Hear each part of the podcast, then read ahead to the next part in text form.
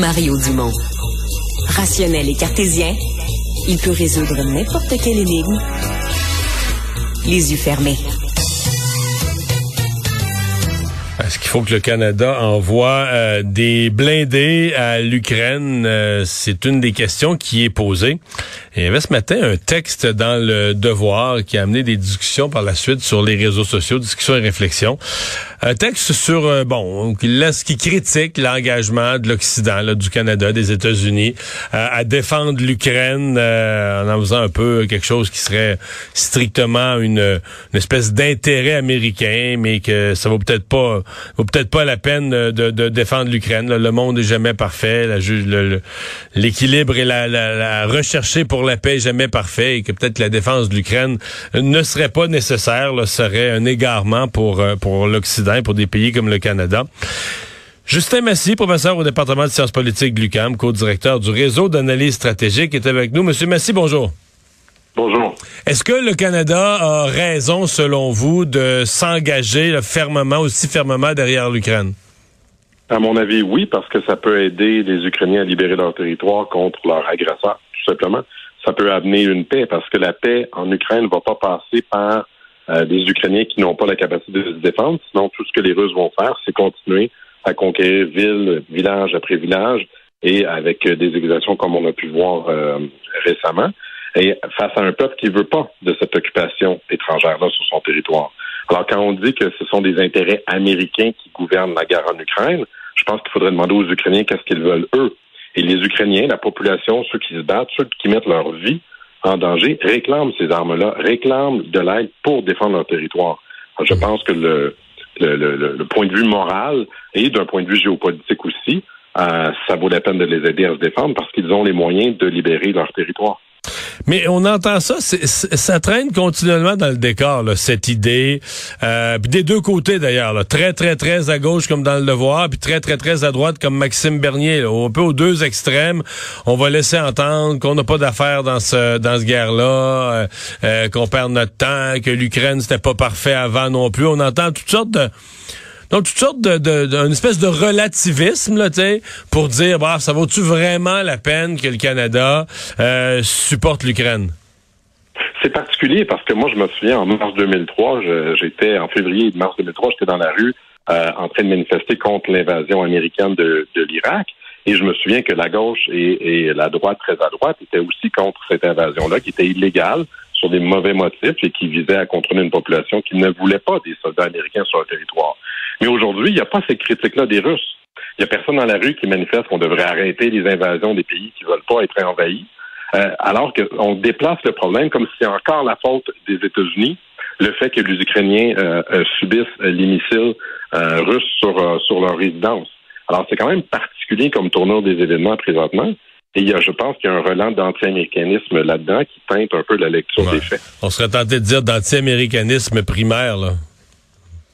C'est mon impression, parce que on n'a pas non plus un, un, un, historique d'être très pro-russe dans l'histoire québécoise. On n'a pas de relation particulière avec la Russie. C'est pas un peuple qui est proche des Québécois. Alors, comment expliquer ce peut-être le fait qu'on ignore un peu, on veut on veut euh, fermer les yeux sur ce qui se passe et, l'agression qui est, menée par les Russes? Euh, je ne crois pas qu'il y a d'autres explications que cet anti-américanisme-là. Est-ce que le Canada devrait donner ces... Euh, là, je comprends qu'il y, a une permission à demander à l'Allemagne, mais est-ce qu'on devrait donner les, léopards, là, ces, blindés à l'Ukraine?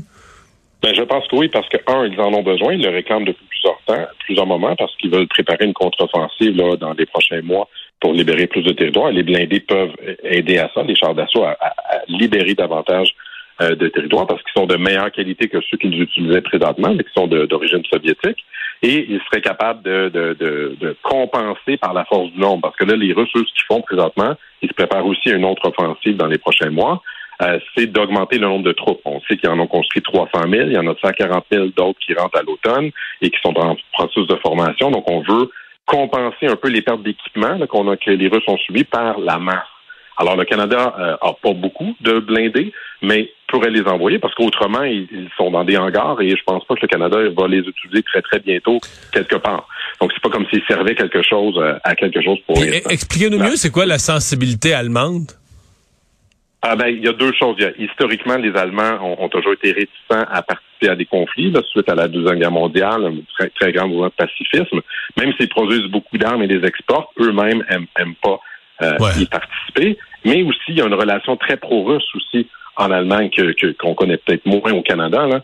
Une très grande dépendance à l'énergie historiquement, mais aussi euh, toujours la vision chez le chancelier euh, allemand que la paix en Ukraine va se faire avec la Russie, pas contre la Russie. Et c'est pas clair. Il commence à changer un peu d'avis. Il est un peu plus ambivalent dans les derniers mois. Mais au début du conflit, euh, les, les Allemands voulaient rien donner ou presque euh, aux Ukrainiens. Ils leur envoyer 5000 casques. C'était pas mal ça le, soutien allemand au départ. Et là, progressivement, on donnait de plus en plus d'équipements et voient que les Ukrainiens peuvent gagner. C'est ça aussi qui a fait changer les choses. Au départ, là, on pensait que c'était c'était acquis. Trois jours, ça serait fini, les Russes auraient conquis le territoire et les Ukrainiens se seraient se serait plié à cette volonté-là. Mais là, on voit qu'il y a une résistance, qu'ils sont capables de faire des gains et de résister, et donc qu'ils ont besoin de moyens pour ce faire. Mhm. Le les semaines d'automne, avant les avant les premières neiges là-bas, avaient été très favorables à l'Ukraine. On avait vu des avancées euh, euh, de l'armée ukrainienne euh, dans, dans, plusieurs secteurs de l'est du pays, du sud-est du pays. on a le sentiment que c'est plus difficile à l'heure actuelle, que les gains sont du côté russe. Est-ce que ça va être toujours comme ça, un peu comme une une, balançoire, là, sais, c'est chacun son tour, ou ben est-ce que est-ce que vous pensez que l'armée ukrainienne présentement euh, est, plus en difficulté?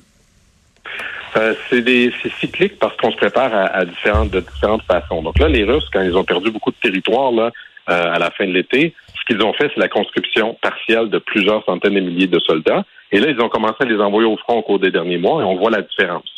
Donc, ce qu'ils ont réussi à prendre, comme Soldemar et autour de Bakhmut, c'est parce qu'ils envoient des vagues et des vagues de soldats qui meurent mais qui progressivement réussissent à conquérir un petit village de 10 000 habitants. Euh, mais ça, ça prend énormément de troupes. Et c'est ce qu'ils ont fait. Ils continuent cette, cette masse, cette mobilisation de troupes en très, très, très grand nombre. Alors que les Ukrainiens, eux, après les succès qu'ils ont remportés euh, récemment, ils ont pris une pause, une pause opérationnelle parce qu'on ne peut pas laisser les soldats toujours constamment à l'offensive pour les reposer si on veut qu'ils soient efficaces. Et là, ce qu'on pense, c'est qu'ils sont en train de réclamer ces armes-là, les chars d'assaut. Pour la prochaine offensive. Une nouvelle offensive. Exactement. et les deux risqueraient de s'affronter pas mal au même moment. On pense soit vers la fin de l'hiver, soit au début de l'été, parce que le printemps, il y a beaucoup de boue et c'est plus difficile euh, de manœuvrer. Mais ça serait un peu dans ces eaux-là là, en, en 2023 qu'il y aurait une intensification des combats que ce que l'on connaît jusqu'à présent.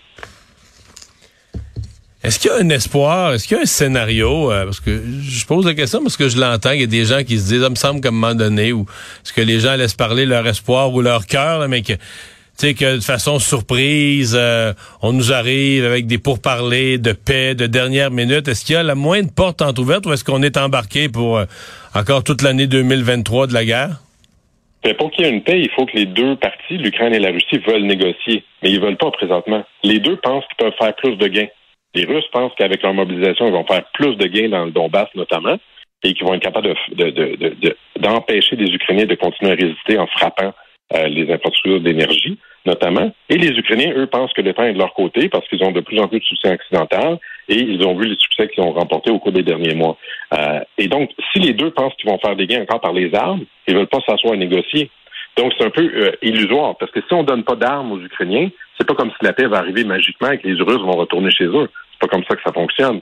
Euh, il faut que, dans une guerre, que votre adversaire vous fasse tellement mal que vous l'arrêtez. C'est la seule façon que, qu'une paix peut arriver. Donc, il faut qu'il y ait une lassitude d'un des deux côtés ou des deux côtés en même temps. Et pour l'instant, on n'en y est pas. Ce qu'on souhaite faire, donc, c'est que des deux côtés, d'avoir le maximum de gains pour quand ça sera une négociation, mais qu'on ait le contrôle du plus de territoire possible, qu'on ait libéré du côté ukrainien le plus de territoire, ou du côté russe, ben, qu'on ait fait le plus de conquêtes possible avant de négocier, parce que les négociations risquent de vouloir euh, mettre la ligne là où les frontières là, ont lieu euh, lors des négociations. Donc, on veut être en position de force à ce moment-là. Mais on n'est pas du tout dans ce scénario-là, parce qu'il n'y a pas d'épuisement, ni d'un côté ni de l'autre. À suivre, professeur Massy, merci. Au revoir. Je vous en prie, au revoir.